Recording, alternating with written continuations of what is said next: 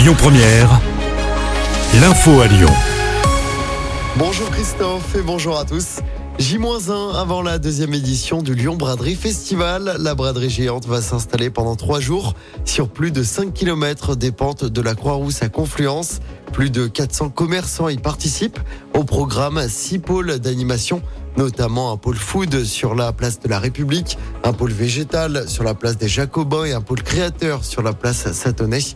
Audrey Pillan de l'association My Presqu'île, à l'origine de l'événement, nous parle des nouveautés de cette deuxième édition. On l'écoute. Comme toutes les recettes, ça s'ajuste. Donc on a gardé des ingrédients euh, qui marchent bien. Donc on retrouvera euh, bien sûr des commerçants dans toutes les rues euh, entre Terreau et Bellecour avec bah, des, stands de braderie dans toutes les rues. Également sur la rue Victor Hugo et puis au pôle de loisirs de Confluence. On aime bien apporter de la nouveauté à Lyon, en centre-ville. On est sur un pôle famille au Grand Hôtel Dieu. Donc l'avantage c'est qu'on est sécure pour les familles et, et, surtout on va être sur beaucoup d'ateliers puisqu'on va avoir des jeux d'adresse, des jeux, des casse-têtes et puis des ateliers do it yourself avec euh, des commerçants de la presqu'île qui vont proposer des ateliers tout au long de la journée, le samedi et le dimanche. Autre nouveauté, on est sur la place Ampère où là on met en avant les épiceries fines du centre-ville. Euh, donc là on va aussi bien sur euh, j'allais dire de la crème de marron, des, des arancini italiens. On est vraiment sur un espace très gourmand avec de la dégustation à longueur de journée sur la place Ampère. Et à noter que le centre-ville de Lyon sera piéton samedi et dimanche. C'est la huitième édition de l'opération La Voie est libre.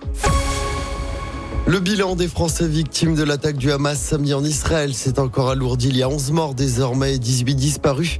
18 disparus dont plusieurs enfants probablement enlevés d'après Elisabeth Borne. Emmanuel Macron va réunir le chef de parti aujourd'hui à l'Elysée pour évoquer la situation au Proche-Orient.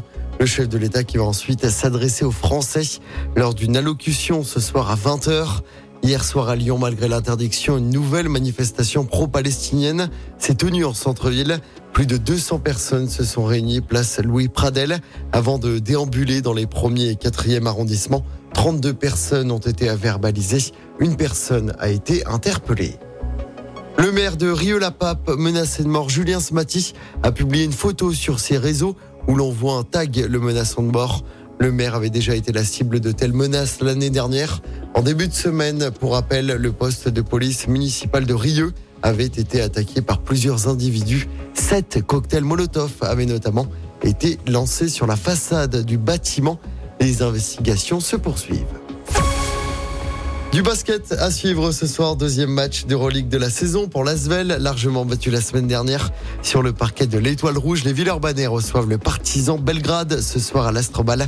C'est à 20h.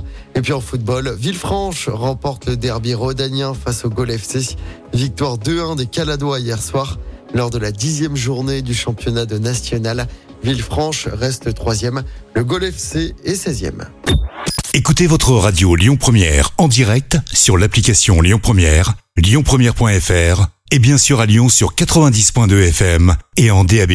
Lyon Première